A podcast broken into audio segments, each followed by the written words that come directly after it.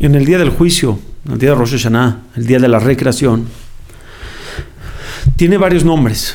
Uno de ellos es Yom HaZikaron, el día de la memoria o el día del recuerdo. ¿Qué significa esto? En realidad estamos mencionando que Dios tiene memoria, en pocas palabras. Lo vamos a mencionar a lo largo de todo el resto del día. Vamos a decir varias veces que Dios se acordó de todos los patriarcas, desde la creación del mundo, a Noé, eh, Abraham, Isaac, Jacob, Sarah, las matriarcas, Ismael, Haná. Todos ellos eh, vamos a estar haciendo menciones. Dios se acordó de ellos. ¿Qué, ¿Qué, es esto? ¿Qué significa el día de la memoria de Dios? Para poder entender, primero vamos a entender la memoria humana. Al ser humano se le olvidan las cosas. Acciones seminales en su vida, que básicamente su efecto terminó siendo parte esencial de su carácter, se le olvida. Vamos a suponer que una persona decidió robar. En ese momento él no era un ratero. Tuvo que romper partes de él, tuvo que hacer ciertas eh, marometas mentales, tuvo que editar parte de su conciencia y de su moral para poderlo hacer.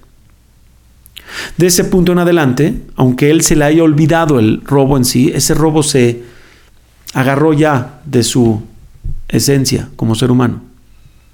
Obviamente siempre puede cambiar las cosas. Pero mientras no lo haga deliberadamente no va a cambiar.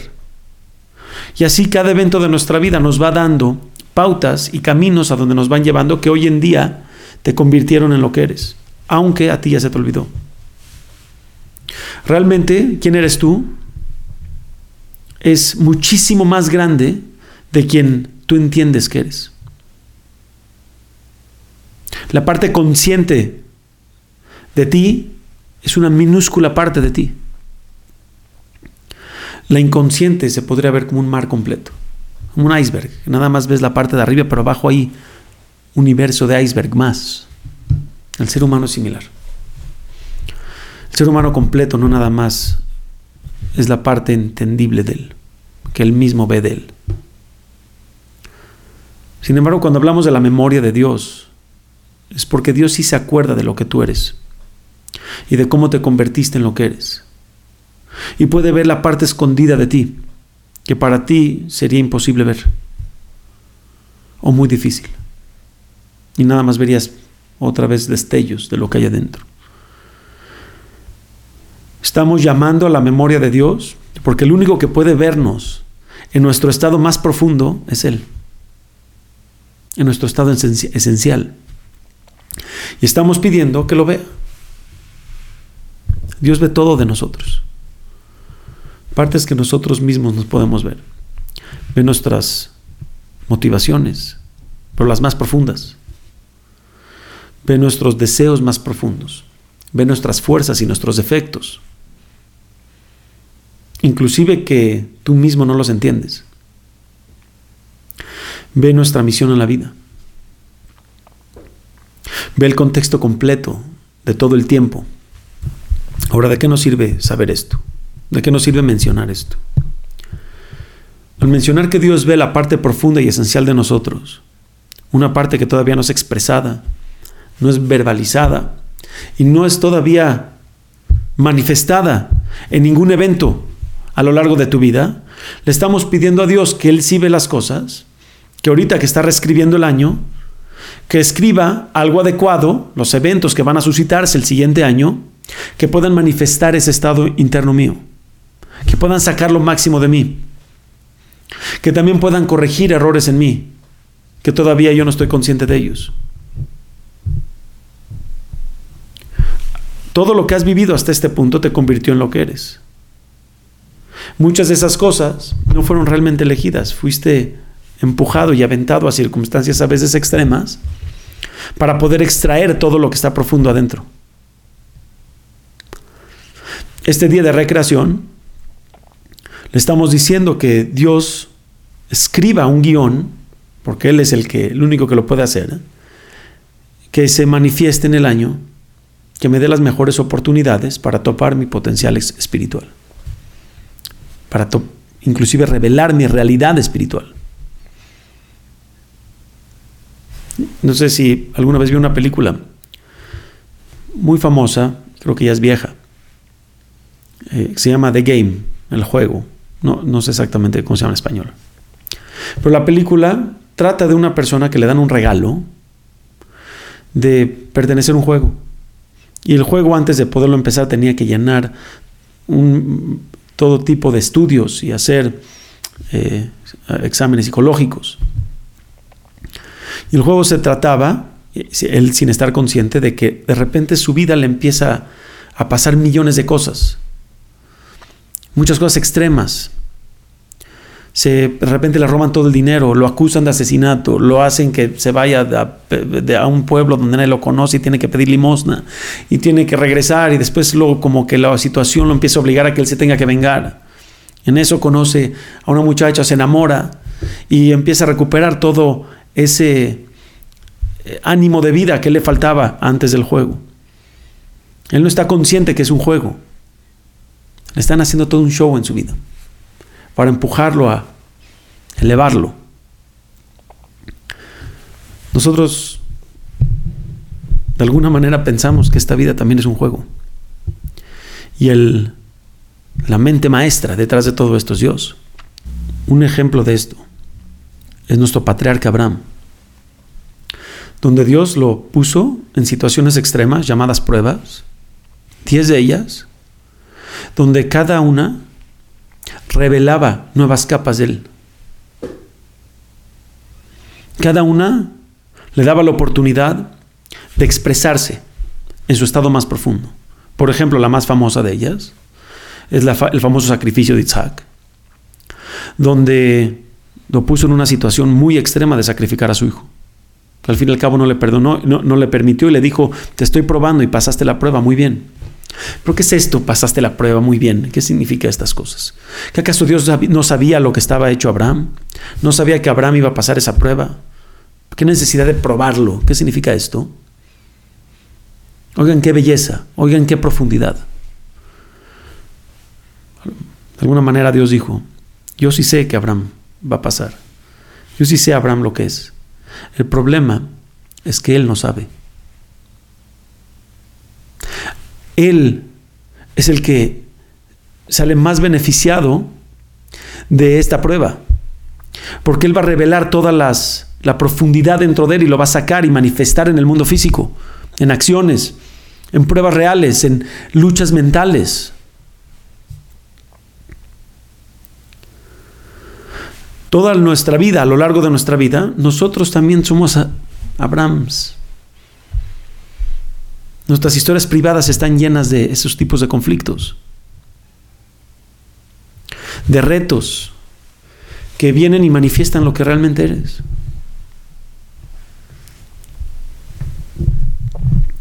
Cuando, si algún día te has preguntado por qué estas cosas me pasan a mí, es que Dios me odia. Es que Dios no me quiere porque mira todo lo que me pasa y yo soy inocente no se trata de inocente y culpable, no se trata de castigos.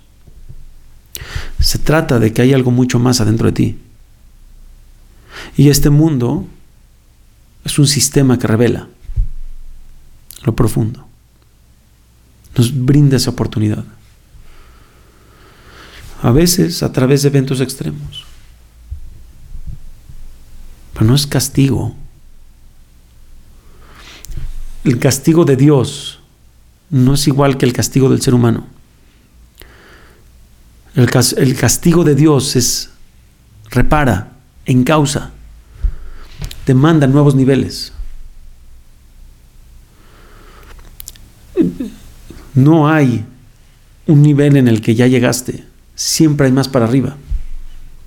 Pero ¿cómo te mueves? ¿Cómo te mueves para allá? Es a través de las de los eventos que van a pasar en el año, perfectamente bien diseñados para ti. Ese es el concepto de Pratit, de la conducción divina, providencia divina. Cuando hablamos de Sihronot, estamos diciendo que Dios puede ver la esencia dentro de todas las personas El contexto de vida de todas las personas lo dices literalmente en el, en el Sidú, en el Maxor, en el libro de rezo, o libro de meditaciones, llámenle como quieran. Y ahí dice que Dios va a ver los pensamientos, va a ver, no, nada más ve las acciones, ve los, las motivaciones, ve todo el contexto de vida, las fuerzas, las debilidades, los instintos, lo que es natural, lo que es difícil. Todo el conflicto lo puede ver. Este mundo viene a sacar de nosotros ese lado. No nada más viene a corregirnos. Muchos eventos de tu vida son para corrección. Revelan lo que estaba dentro. Esa situación donde hubo un enojo, una inconformidad, algo, reveló que tenías que trabajar en eso. Todo el tiempo Dios habla con nosotros. Más que no habla el lenguaje de ser humano. Su lenguaje es el mismo mundo, la historia, tu historia personal. El juicio de Rosh Hashanah es ver el estado interno para manifestar un estado externo. Un entorno, un escenario, escenografía, donde eso se pueda manifestar. ¿Qué mejor ejemplo que este? Rosh Hashanah conmemoramos la creación del ser humano. Ahora, ¿qué pasó cuando se creó el primer ser humano, Adán? Sabemos la historia, muy famosa, el famoso pecado de Adán. ¿Cómo exactamente pecó Adán? Él quería comer, lo hizo con toda conciencia, para poder tener una vida de esfuerzo y poder crecer bajo sus propios méritos. Sé que hay muchas preguntas de lo que acabo de decir, pero denme ahorita el beneficio de la duda que esa fue la historia, una de las explicaciones de la historia. Su estado interno manifiesta un deseo profundo de él, cual obviamente Dios no está de acuerdo. Pero vemos todo lo que pasa después. Vemos que el escenario sucede. La posibilidad de manifestar ese deseo está en, el árbol, en la fruta. Y una vez que se ejecuta eso, todo el estado externo cambia. Su cuerpo cambia. Sus situaciones cambian. Para ahora darle eso que él escogió esfuerzo, hay un mundo de esfuerzo. Expulsado del jardín del Edén, donde todo era placer. los esfuerzos espirituales allá adentro se hicieron esfuerzos físicos ahora. El mismo día que eso sucede, ahora nosotros estamos acercándonos a Dios y expresando un estado interno para que se exprese en el externo, para que yo pueda manifestar ese punto. Pero mi visión de mí es muy limitada, muy limitada. Nosotros tenemos olvido. Se nos olvida quiénes somos. Y todavía más aún, no sabemos quiénes somos. Aún. Tenemos que vivir la vida para que eso suceda. Nuestro final de la historia la película esta de The Game termina siendo el final de nuestras vidas también. De alguna manera Dios va dando todas las oportunidades. Obviamente tenemos libre albedrío. Todas las oportunidades para llegar a cocinar ese momento donde todo embona.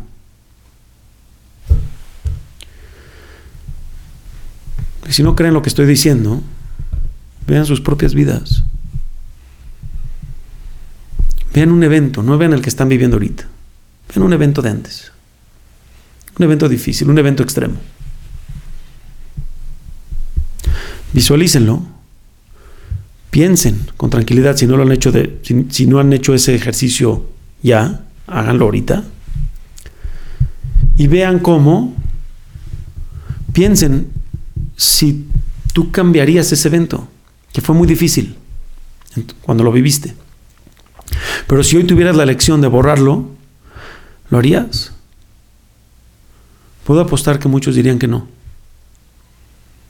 Si tienen cuidado en lo que están pensando, dirían que no, porque hoy en día tú eres lo que eres a raíz de ese evento.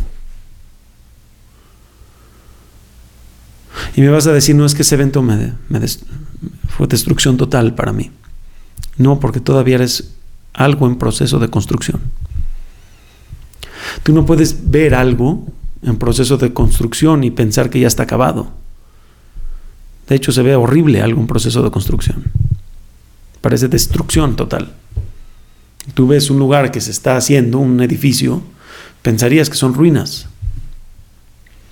Si no sabes que lo que están haciendo es ir para arriba, es mejorarlo. Tú también eres eso. Y muchas veces tu vida hoy se ve en ruinas, pero no está. Ten cuidado. Obviamente tenemos un papel en nuestra propia vida. Pero ese papel, si tú supieras lo que Dios está haciendo, perderías todo el drama que necesitas para tú poder llegar. El mundo requiere de este drama.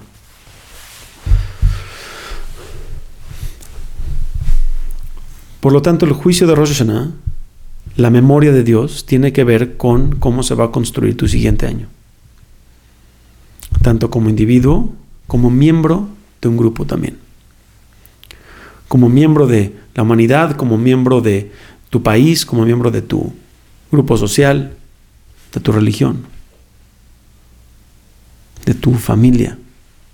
Todo eso vas a tener que medirse y entenderse en tu historia personal.